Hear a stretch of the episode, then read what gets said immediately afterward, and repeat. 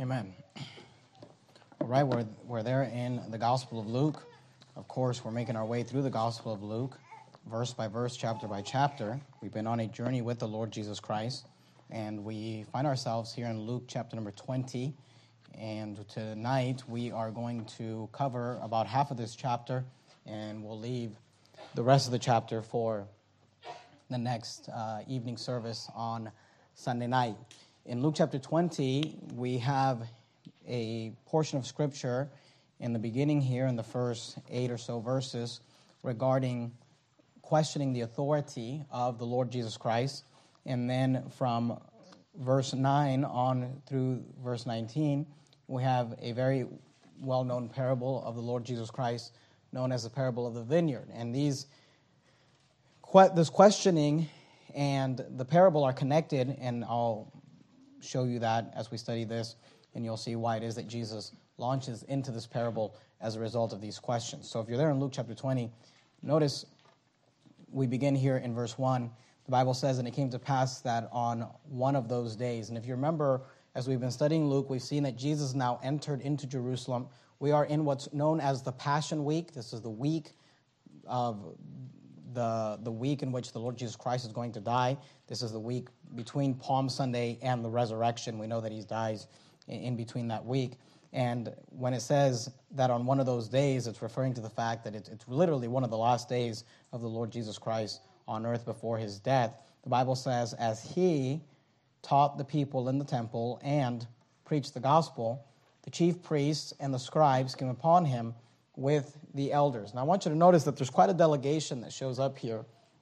Jesus, the Bible tells us, is in the temple. He taught the people in the temple and he preached the gospel. And then we are told, and the last part there, verse 1, that the chief priests and the scribes, which would be religious leaders of the Jews, and the Bible tells us they came upon him, referring to Jesus, with the elders. The elders would have been more like political leaders of the Jews, an elder set, set, set above the people to be able to judge the people and administer uh, to the people. So there's a delegation here, and it's a, it's a delegation of, of Jewish leaders, of leaders of the southern part of Israel here, of Judea, and they are coming to Jesus to question him. Notice there in verse 2, the Bible says, And spake unto him, saying, Tell us. Notice the us there.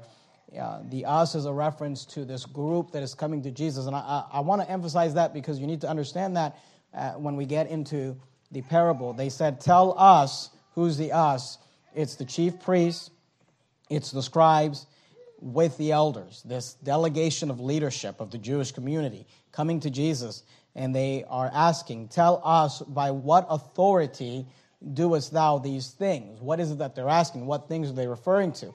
Well, of course, we see here in verse 1 that he's in the temple teaching the people and preaching the gospel. And of course, they're referring to that. But more importantly, they are referring to the fact that Jesus, as we saw on Sunday night, just fulfilled a prophecy in Zechariah. He has came in to Jerusalem on a donkey and he has proclaimed himself king. He has allowed the people to worship him as both deity and king. They said, Hosanna, blessed is he that cometh in the name of the Lord. And these people, this delegation of leaders, is coming to Jesus and, say, and, and asking, Tell us, by what authority doest thou these things? Who do you think you are, is what they're asking. Who has given you the authority to do these things, to allow these things, to act this way? Notice the last part of verse 2 there.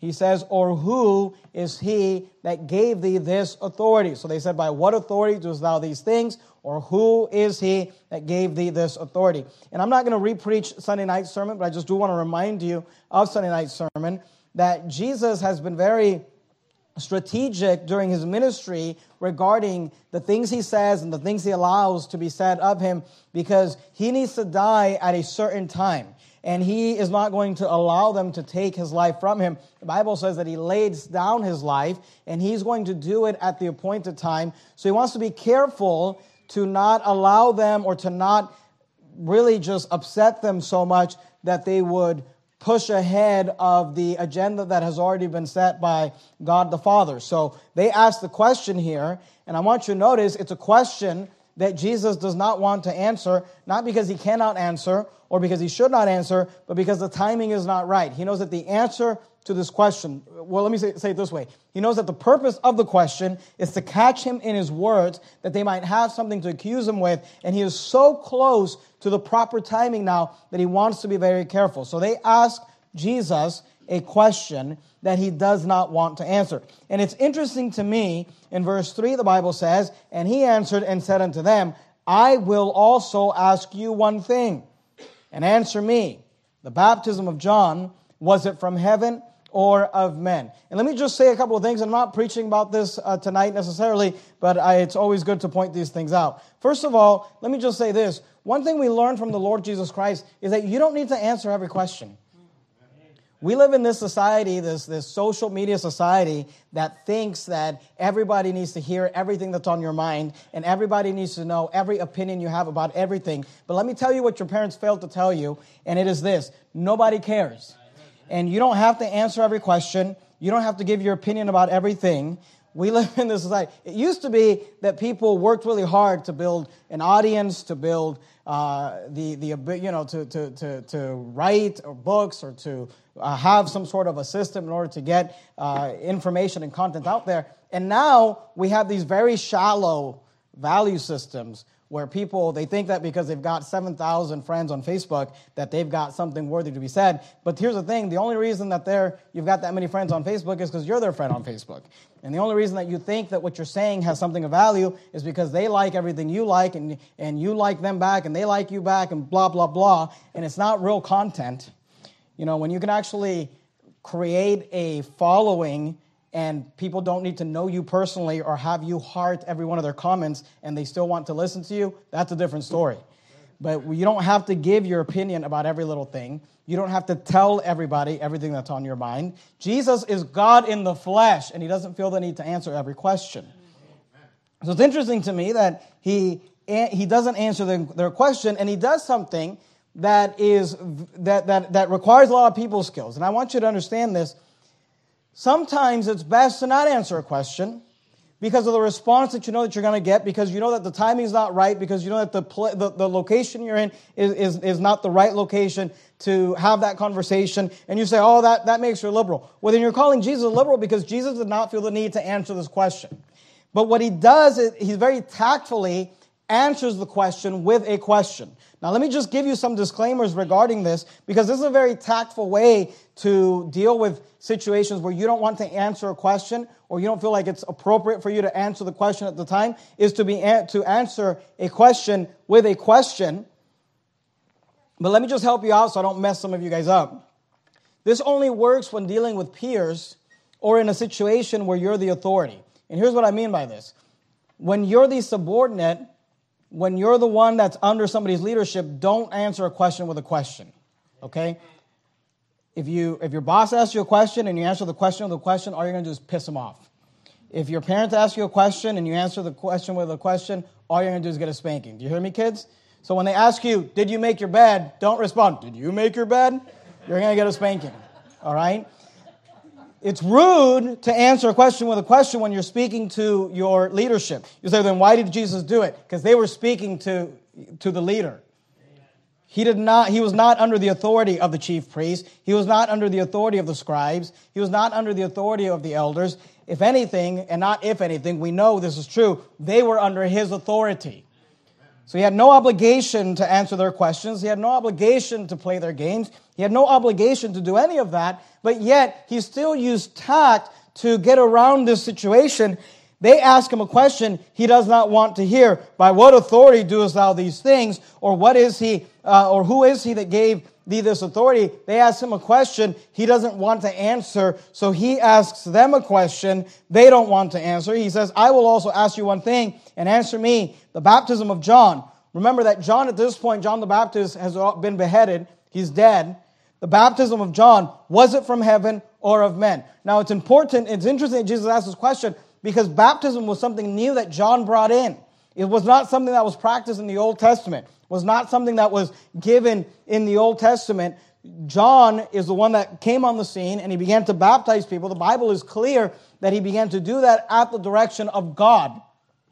So Jesus asks the Pharisees, the scribes, and the chief priests and the elders, he says, the baptism of John, was it from heaven or of men? Notice verse 5 and they reasoned with themselves, saying, If we shall say from heaven, he will say, Why then believed ye him not?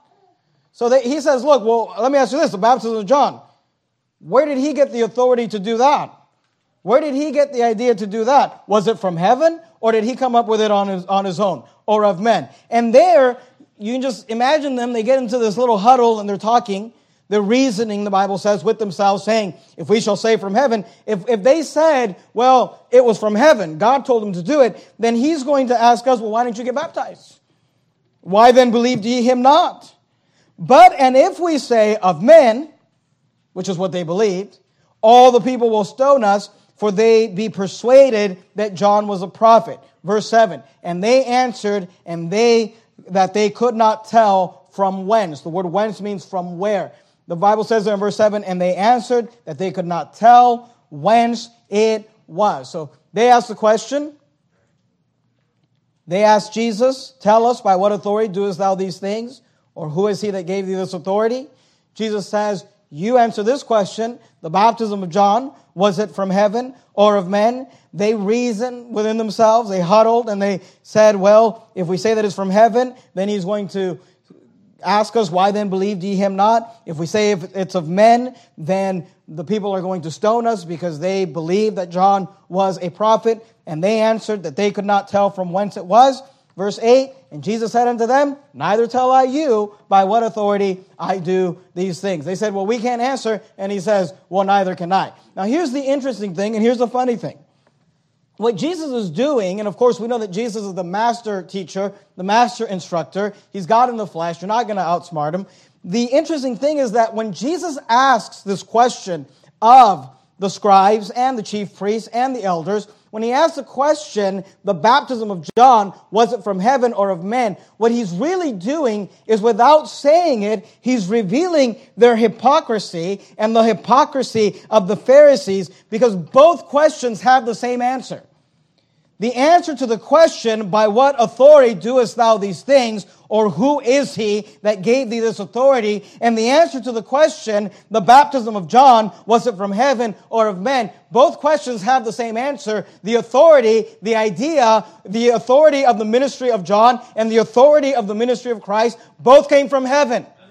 They both came from God the Father. Whose idea was it for John to baptize? God the Father. Whose idea was it for Jesus to come to this earth? God the Father. The, the funny thing is that they ask a question to try to trap Jesus in their, in his words, and he asks them a question, and they both know that both questions have the same answer.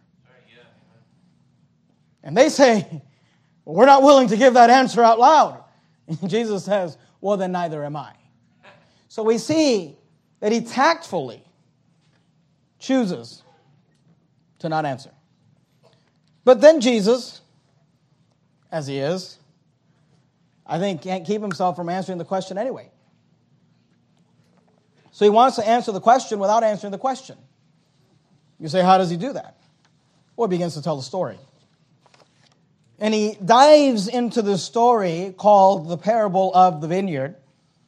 And what you really need to understand that the purpose of the parable of the vineyard is to show this delegation of Jewish leadership, the chief priests, the scribes, and the elders, to show them something.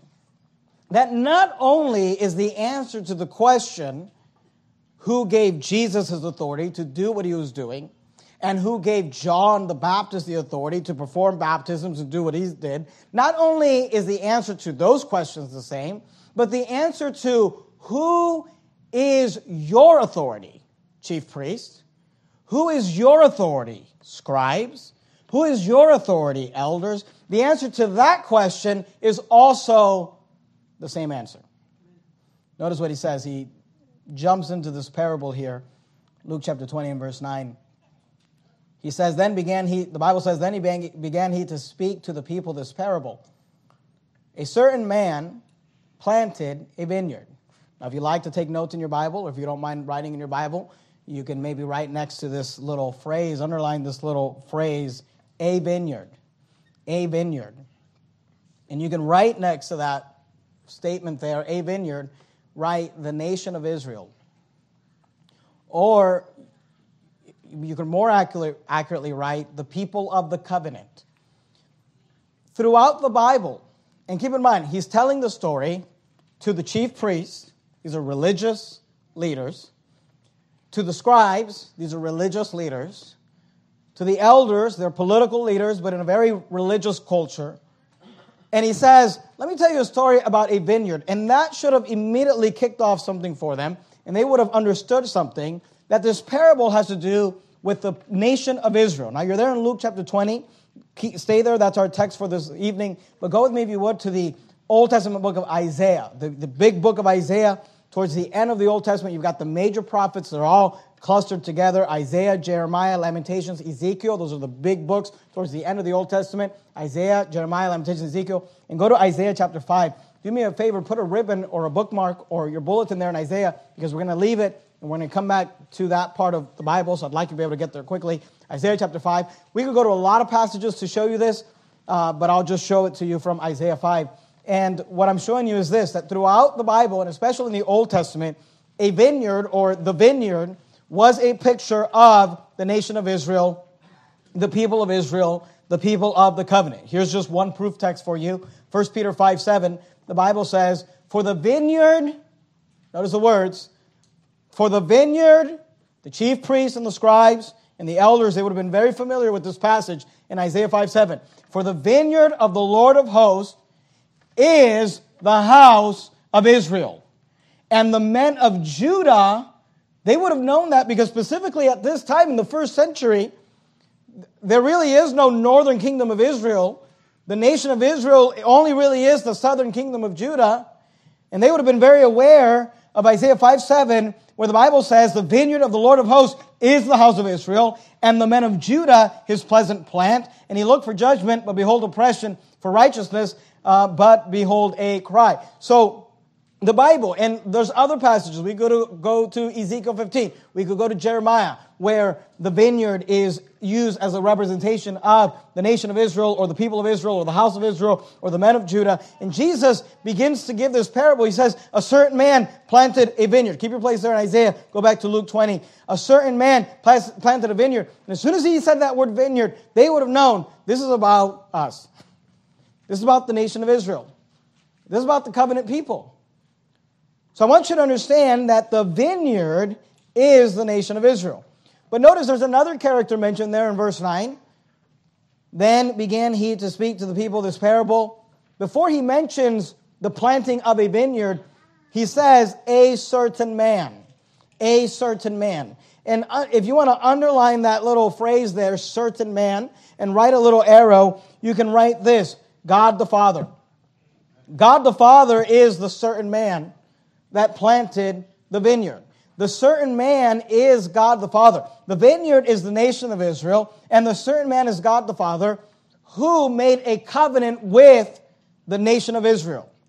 In the Old Testament, God made a covenant with the nation of Israel. Uh, obviously, we know he made a covenant with Abraham and he made a covenant with David. There's different covenants that are mentioned in the Bible, but the, the main one that we refer to when we refer to the Old Testament or the Old Covenant is the covenant that was made with Moses when God brought the children of Israel out of Egypt and he made them into a nation and he made a covenant with them.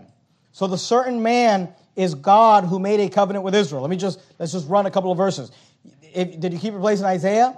From Isaiah, flip over to Jeremiah, Jeremiah 34. Let me just give you a proof text. Jeremiah 34, look at verse 13. Jeremiah 34, verse 13. If you kept your place in Isaiah, just flip over to Jeremiah Jeremiah chapter 34 and verse 13. Notice what the Bible says. Thus saith the Lord, the God of Israel. Oh, wait a second because I want you to see it.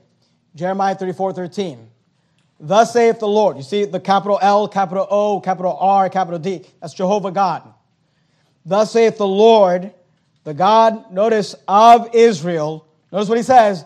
I made a covenant with your fathers in the day that I brought them forth out of the land of Egypt, out of the house of bondmen, saying, and he goes on to talk about the covenant that he made. But I want you to notice that the certain man who planted the vineyard is God, the Lord God, the God of Israel, who made a covenant with the children of Israel. He's the certain man that planted the vineyard. Go back to Luke chapter 20. Look at verse 9. Luke chapter 20 and verse 9. We saw the vineyard. What is it? The nation of Israel. We saw the certain man. Who, do, who does that represent? That's God. God the Father, who made the covenant with the nation of Israel. Then in verse 9, the Bible also mentions this. Then began he to speak to the people this parable. A certain man planted a vineyard. Notice this little phrase and let it forth to husbandmen. Let it forth to husbandmen. Who are these husbandmen? The husbandmen, when talking about a vineyard, would be the farmers who were employed or hired to take care of the vineyard. In the parable, the husbandmen would have been the people who were given the authority to lead that Old Testament covenant.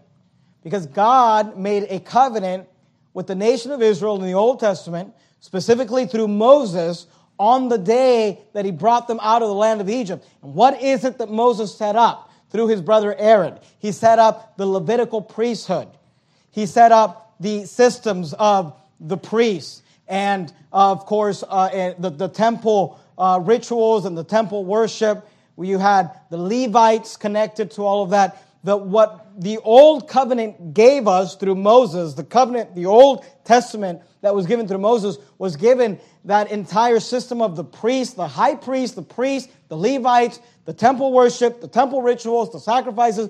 That is what we are referring to. So when the Bible says here that a certain man, God the Father, planted a vineyard, the nation of Israel, and he led it forth to husbandmen, the husbandmen would have been the people in charge of that old covenant. Now keep in mind, who is it that's in the crowd when Jesus is giving this parable? It is the chief priests, it is the scribes, and it is the elders of the people. You say, who are the husbandmen? The Jewish leaders. The ones that he's speaking to right now, the ones that were in charge of the covenant, the ones that were given the authority, the responsibility to keep the covenant and, and to have the covenant, these are the husbandmen. So we see there in verse 9 then began he to speak to the people this parable. A certain man planted a vineyard and led it forth to husbandmen and went into a far country for a long time. And at the season, you say, what is the season? The season when he would have expected fruit, because the nation of Israel was not established so that they could look at each other and think about how wonderful they are. The nation of Israel was established that it might be a beacon, that it might be a light to other nations to bring the gospel to them. And when God the Father would have expected at the season to get some fruit, the Bible says he sent a servant. You say, well, who's the servant? Now understand something. The servant is different than the husbandman. The husbandmen are the ones in charge of the vineyard. They work in the vineyard. They have the responsibility of the vineyard. They're taking care of the vineyard. We're talking about the Old Testament. We're talking about the priests, the Levites, the, the Levitical priesthood, the, the, the priesthood of Aaron.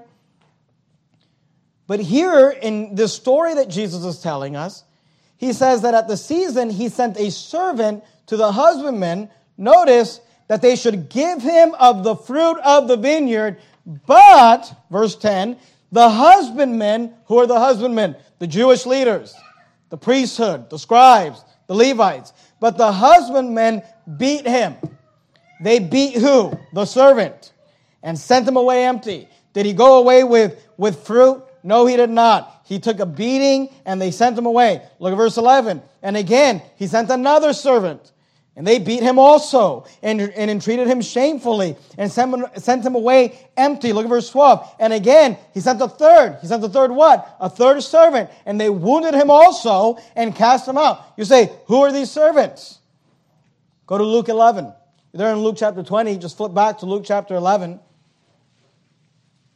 Remember that Jesus is telling this parable to the delegation of Jewish leaders, the chief priests and the scribes. They came upon him with the elders. We saw that in Luke 20, verse 1.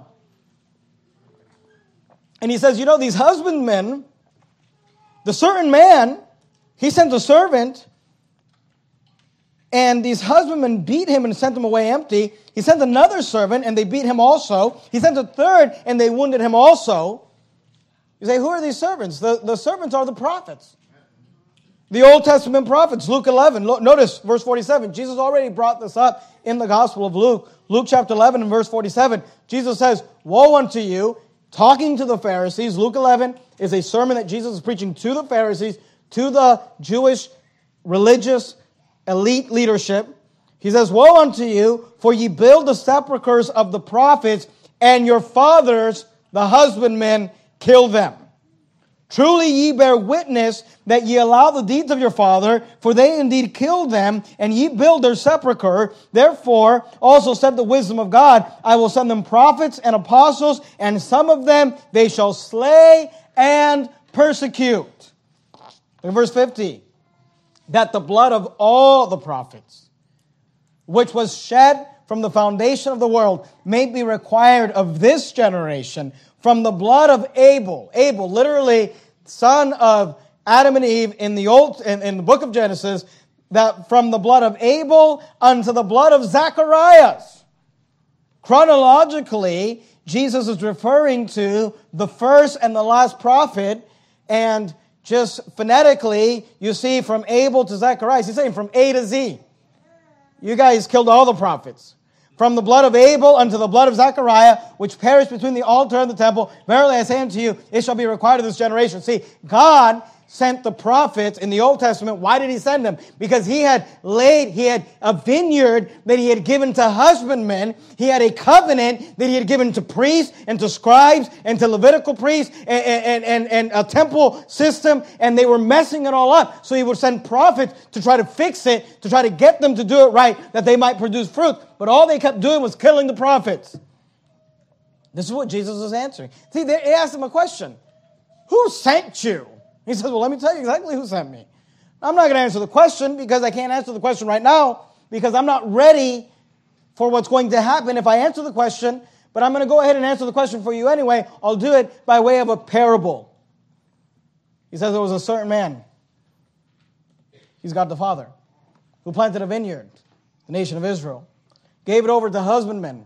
Jesus says, That's you guys, the chief priests, the scribes, the elders and he sent servants, and they kept killing the servants and beating the servants and persecuting the servants. He says, Those are the prophets. And I want you to notice, fourthly, in this parable, verse 13.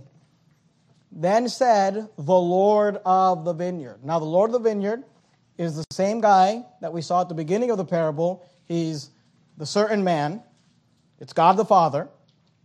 Then said the Lord of the vineyard, What shall I do? I keep sending my prophets, they keep killing my prophets. He said, I will send my beloved Son. I'll give you one guess who that is. I will send my beloved Son. It may be that they will reverence him when they see him. You need a proof text? Give you the most famous verse in the Bible. You know it. For God so loved the world that he gave his only begotten Son and whosoever believeth in him shall not perish but have everlasting life. So we see that the Lord of the vineyard is God the Father, who sends his beloved Son, who is Jesus Christ. Notice verse 14. But when the husbandmen, who are the husbandmen? The Jewish leadership, the same people that put the servants, the prophets to death. But when the husbandmen saw him, saw who? Jesus, the beloved Son Remember, Jesus has already come into Jerusalem. Palm Sunday is already behind us. He is just a few days from being crucified, and he is giving this parable and explaining to them when the husbandmen saw him, the beloved son, they reasoned among themselves, saying, This is the heir. Come, let us kill him, that the inheritance, what's the inheritance? The vineyard the nation of Israel, the covenant made with God, that the inheritance may be ours.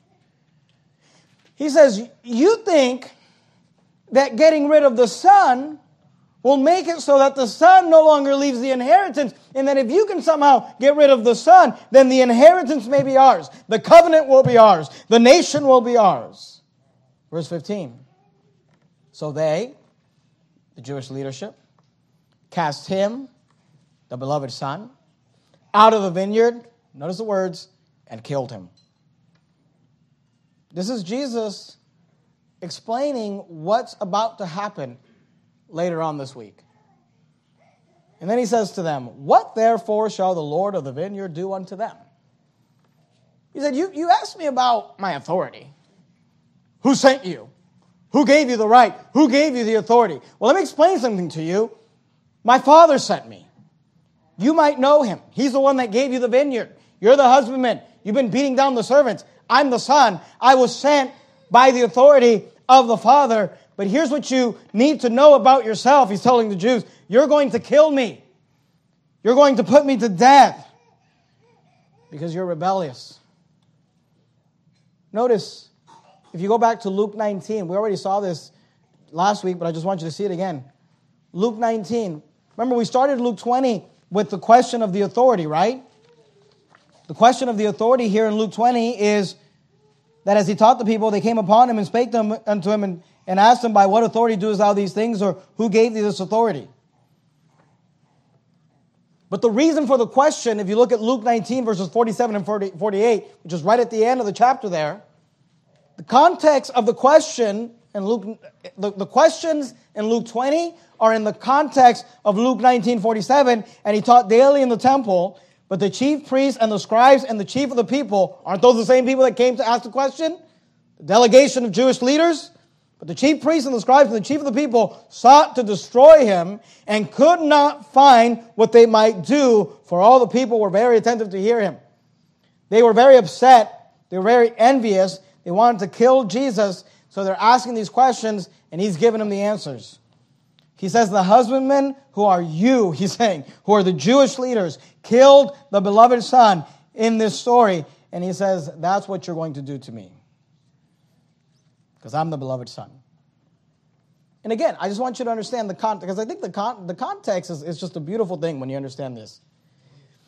Just like the authority of Jesus and the authority of John are the same the authority of these religious leaders and the authority of Jesus are the same. It's God the Father. Who gave them the covenant? God did. Who gave them the vineyard? God did. And Jesus says, You want to know about my authority? Let me tell you something about authority. The same person that sent me is the same person that gave you what you have. And the same person that sent me is the same person that will take from you what you have. Look at verse 15, Luke 20, verse 15. Jesus is continuing his story. So they cast him out of the vineyard and killed him. The husbandman killed the beloved son. Jesus asked the question, What therefore shall the Lord of the vineyard do unto them? And then I, li- I like how Jesus answers the whole question. He shall come and destroy these husbandmen. Jewish leadership. But that's not the most impactful statement. Here's the most shocking statement that Jesus gives in this parable He, the Lord of the vineyard, the certain man, shall come and destroy these husbandmen, the leadership of the old covenant, the high priest, the priest system, the Levite system, the temple system. He's going to destroy it and shall give the vineyard to others.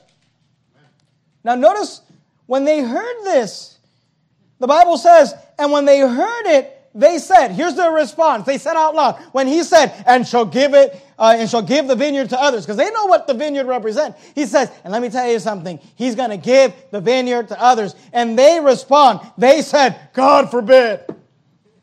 They're like, no. He just shocks them in this story. Because he says, you know what? Because you're going to put the son to death, God's going to take the vineyard from you, and he's going to give the vineyard to others. Go to Matthew 21. Matthew 21. You go backwards, you have Mark, then Matthew, Matthew 21. In Matthew 21, we have the same parable, different gospel. I just want you to see how it's worded there in Matthew 21 by Matthew, the writer. Matthew 21 43. Therefore say I unto you, the kingdom of God, which is the vineyard, shall be taken from you and given to a nation bringing forth the fruits thereof. Because remember, the father sent the servants because he wanted fruit. But every time they left empty handed, they never got the fruit. They never produced the fruit. So here he says, the kingdom of God shall be taken from you and given to a nation bringing forth the fruits thereof. Go to 1 Peter. 1 Peter chapter 2, if you would. Towards the end of the Old Testament there. You have the book of Revelation. Right after Revelation, you have Jude, then 3rd, 2nd, and 1st John, 2nd, and 1st Peter. Towards the end of the New Testament, 2nd, Revelation, Jude, 3rd, 2nd, 1st John, 2nd, and 3rd, 2nd, and 1st Peter, excuse me. 1st Peter chapter 2 is where I want you to go. He says that the kingdom of God shall be taken from you. He says that the vineyard shall be given, shall give the vineyard to others. I, I can't for the life of me understand how most of Christianity falls under a doctrine called dispensationalism, falls under a, a, a, uh, uh, uh, a, doctrine called Zionism. They'll look at us and say, oh, you're just uneducated, you're just some sort of heretic because you believe in replacement theology. You must not know what the Bible says, you know, to believe in replacement theology. Well, uh, the kingdom of God shall be taken from you and given to a nation bringing forth the fruits thereof. Sounds like replacement. Amen. I can't for the life of me understand how Christians today, they're like, oh no, the Jew, those Jews over there in Israel who are anti-Christ, who deny Jesus, who believe that there is a Christ, but say it's not Jesus. Oh, they're the people of God. God hasn't replaced them. God, look, the whole point of the parable, right before Jesus dies, Jesus is telling the scribes, He's going to take the vineyard from you. And He's going to give the vineyard to others. It shall be taken, the kingdom of God shall be taken from you and given to a nation. Here's, so here's the question I have What nation? What nation was it taken? We know the nation was taken from the nation of Israel. What nation was it given to? And if you say America, you are so wrong. Don't even say it out loud. I mean, if you say the U.S., you're just so not, you've never, I mean, you, have you ever opened up a Bible? 1 Peter 2 and verse 9. 1 Peter 2 9. Notice what the Bible says. You say, what, what, what nation is this? Because the nation of Israel in the Old Testament was a nation of priests. It was a, na- a chosen nation, an elected people, people that were chosen by God. The cho- they're literally called the chosen people in the Old Testament.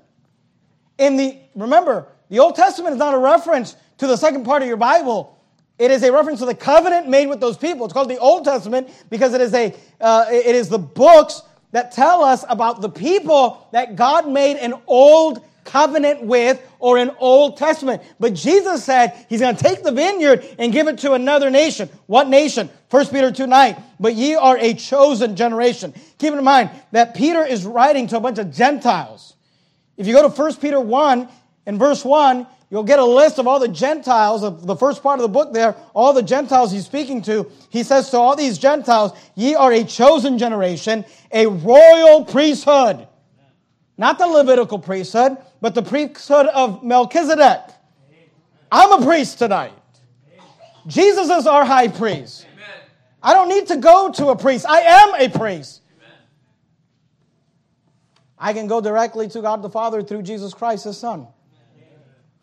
But ye are a chosen generation, a royal priesthood. Notice, don't miss it. And a holy nation, a peculiar people, that ye should show forth the praise of him who hath called you out of darkness into his marvelous light. Verse 10, which in, notice, you say, well, what nation is it? Notice, which in time past were not a people, but are now the people of God. See, the new nation, the new people, was not another nation he chose, but he chose people out of every nation, a people that in times past were not a people, but now they are the people of God. Amen. Which had not obtained mercy, but now have obtained mercy. You say, what, what is Jesus talking about? What is Jesus teaching about? Go to Hebrews. You're there in 1 Peter. Go past James, going backwards into the book of Hebrews. Hebrews, go to Hebrews chapter 7. And, and look, today people, this is what I can't stand about Christians. I'll tell you what I can't. There's lots of things I can't stand about Christians. One thing I can't stand about Christians is they're more loyal to their commentaries than they are to the Bible. They're more loyal to their Bible college education than they are to the Bible. You, you ask them a question, and they're like, well, you know, here's what the commentaries say. No, no, no. What does the Bible say? I thought we were Baptists. Because they'll look at us and they'll say, You're a heretic. You believe in replacement theology. There's no such thing. God has not replaced the children of Israel. Okay, well, Hebrews is not a Bible commentary, it's the Bible. That's right. It's not a book about the Bible, it is the Bible. Amen. Specifically, it's called the book of Hebrews because it was written, notice it's in the New Testament. It was written to New Testament people that were of Hebrew descent explaining to them how it is that the old covenant and the, and the new covenant have come about and how a person who's a Jew or an Israelite can transition into the new covenant. And today, the, the average evangelical Christian say, there's no change, there's no replacement. No change. Okay, Hebrews 7, verse 12. For the priesthood being changed. There's no change. The priesthood being changed. That's not what it means. In the Hebrew, it means that uh, it's, the priesthood not being changed. Well, I don't speak Hebrew, neither do you, but I'm reading the book of Hebrews, and it says the priesthood being changed. For the priesthood being changed, there is made of necessity a change also of the law. The law hasn't changed. Oh, really? Well, the Bible says it has. Nothing in the law has changed. Okay, verse 18. For there is verily a disannulling of the commandment Disannul means some things no longer apply. Now, look, you study this out, and it's very clear. It's not talking about committing adultery, okay? That's still a sin. You say, what no longer applies? The Levitical priesthood, the temple, the sacrifices, the washings, the keeping of the Sabbath. Those things were part of the old covenant, and that old covenant has been done away, and new covenant has been given to a new people. It's called the New Testament the new covenant. Still don't believe me? Look at verse 22. Hebrews 7, verse 22. By so much was Jesus made a surety of, notice, not another covenant, but a better. A better. A better testament. Amen. Testament, covenant means the same thing. No, I don't believe in replacement theology. Okay, Hebrews 8, verse uh, 6. But now have you obtained a more excellent ministry by how much also he is the mediator of a better covenant, which was established upon better promises. Amen. For if the first covenant, that's the Old Testament, had been faultless, then should no place have been sought for the second. You say, well, because, the, because there was a problem with the first one, there had to be a second. You say, well, what was the problem with the first one? Did God make a mistake? No, God didn't make a mistake. They made a mistake. You say, who made the mistake? The delegation that came to ask Jesus a question and then put him to death a few days later. Right. Look at verse 8. For finding fault, not with the covenant, for finding fault with them. He saith, Behold, the days come, saith the Lord, when I will make a new covenant with the house of Israel and with the house of Judah. You say, what is that referring to? It's referring to the new covenant. It's a spiritual Israel. Hey, they are not all of Israel who are of Israel. There's a spiritual Israel. There's a new Israel.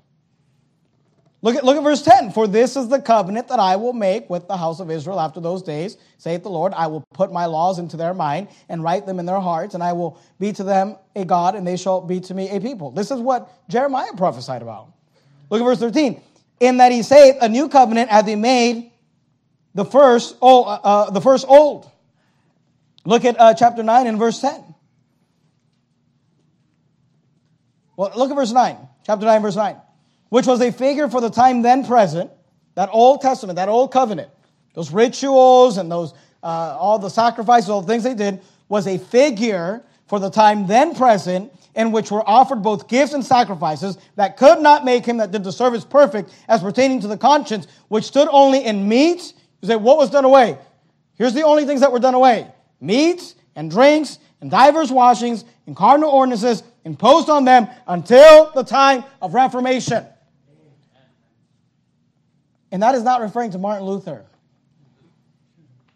The Reformation there is not a reference to John Calvin. You say, what was the time of Reformation? Look, please, please don't miss, miss this. You say, you guys believe that the Old Testament was replaced? Yeah, it's a new covenant. It's a new people. And what will do the laws apply? Look, all of God's laws apply, but some have been disannulled. Primarily the ones that were a figure or a picture or a type of the time then present. And if you want to know which ones exactly, verse 10, which stood only in meats and drinks and divers washings and cardinal ordinances imposed on them until the time of Reformation. All those things stood until the time of Reformation. You say, what is the time of the Reformation? Verse 11, but Christ being come, that's the time of Reformation. But Christ being come and high priest of good things to come by a greater and more perfect tabernacle. See, we don't look for the tabernacle on earth, we look for the tabernacle in heaven. Look at Hebrews 10:1. For the law having a shadow of good things to come and not the very image of the thing. Look at uh, Hebrews 10 and verse 9. Then said he, Lo, I come to do thy will, O God. He taketh away the first. Uh, we don't believe in replacement theology. He taketh away the first. We don't believe that it's been done away. He taketh away the first.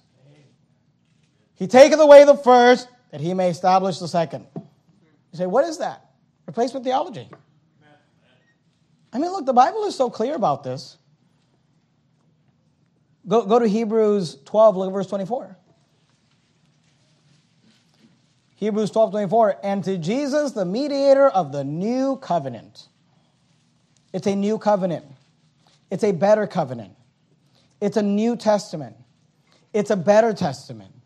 What is Jesus referring to here? Keep your place right there in Hebrews, okay? Keep, keep, keep your place right there. And go back to Luke chapter 20. What is it that Jesus is saying? He's telling these people that the Lord of the vineyard, which is his Father, God the Father, is going to give the vineyard to others, is going to take the covenant from them and give it to another nation, bringing the fruits thereof. It's called the New Testament. You say, Who are the people of God today? You are. You're sitting in this local New Testament church. You're the people of God. We're the people of God on earth. It's a new covenant. It's a, a different covenant, a better covenant. Now look at, look at Luke 20 and verse 17, because Jesus finishes his parable, then he, he delves into this, and again, he's bringing up stuff that they should be familiar with, that they would know.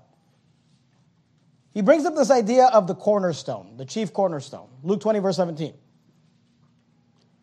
Because remember, the context of this whole thing is authority. Who's your authority? He says, Well, my father's the authority. He's the one that planted the vineyard, he's the one that established the covenant. Luke 20, 17. And he beheld them and said, What is this then that is written? He's about to quote the Old Testament.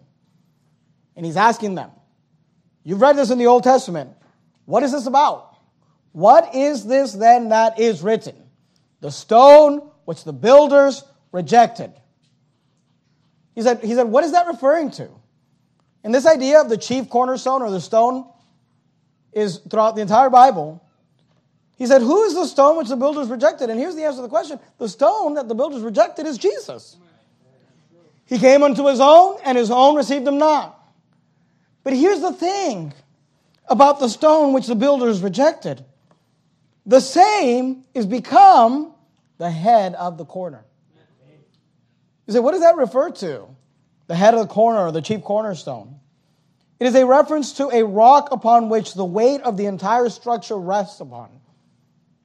It is the stone, it would be the first stone representing the starting place. So when they would lay a foundation, they would dig a hole and they would bring in these big boulders. And that first stone had to be a very precise and, and perfect stone, had to be a strong stone. Why? Because on that stone would lay the weight of the rest of the foundation, and on that stone would lay the weight of the rest of the building. And First Peter tells us that you and I are lively stones, and we are built upon the foundation of the solid rock, the Lord Jesus Christ.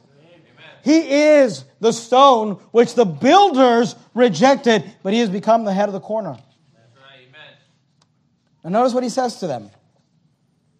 He says, he's telling them, I'm the stone which the builders rejected.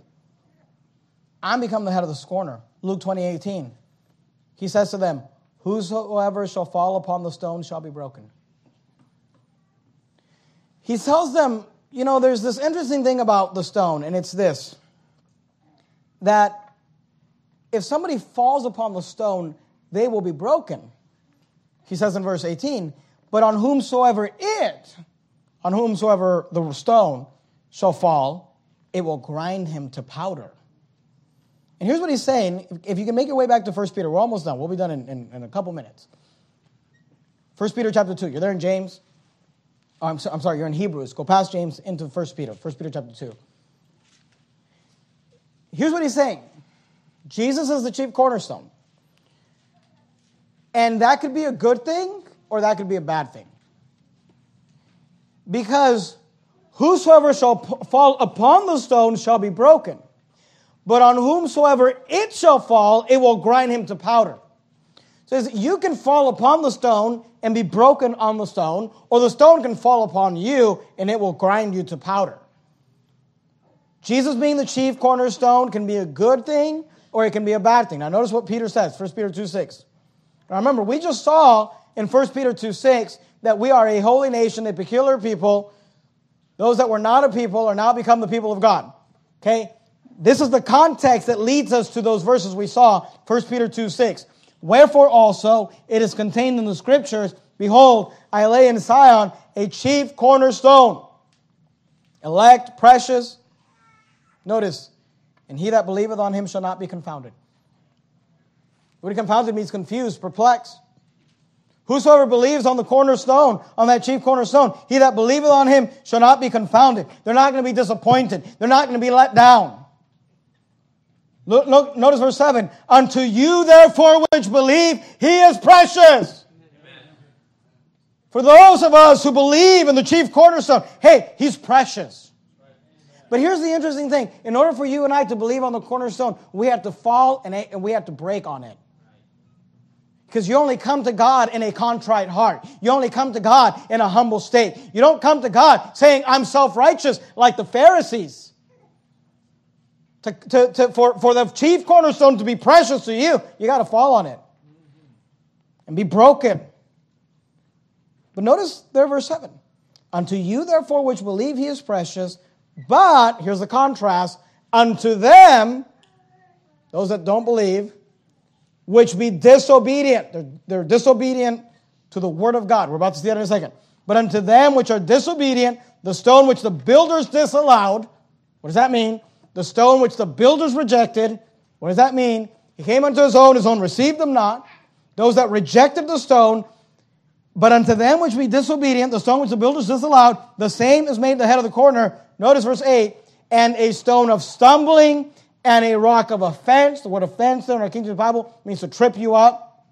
Even to them which stumble at the word, being disobedient, whereunto also they were appointed. Here's what he's saying Jesus will either be the one you believe on, and unto you, therefore, which believe, he is precious, or he'll be the one that you stumble on, you get tripped up on and he will grind you. He's a stone that'll save you, or he's a stone that'll condemn you. What you believe about Jesus and where you stand regarding Jesus will determine everything about this life and the one to come. Amen. And by the way, let me just say this. Look at verse 8. And a stone, a stumbling, and a rock of offense, even to them which stumble at the word. say, why does it say that? Because Jesus is the word. Jesus is the Word, He's the rock, He's God. But this applies to Christians as well, obviously not regarding salvation. But let me just say this look, when it comes to the Word of God, you will either, it, you will either break yourself on it or it will break you. There's no two ways about it. You either yield yourself to the Word of God or it's going to break you. So, well, how's it going to break me? Here's what I'm telling you. You either yield yourself to the principles the doctrines, the things that the Bible says, or those very things will destroy you. It's the only choice you got. Go back to Luke chapter 20. We'll finish up verse 19. They heard this, right? You would think after they heard this, they would say, Man, we got to get right. We got to get saved. This is, the, this is the Son of God. You see how he answered their question? without answering the question. Who's your authority? So let me tell you about my father. Let me tell you a story about a certain man. who had a son, who planted a vineyard, who sent his servants, but there was these husbandmen. And here's how they respond, Luke 20, verse 19. And of course, this is all leading us to the cross.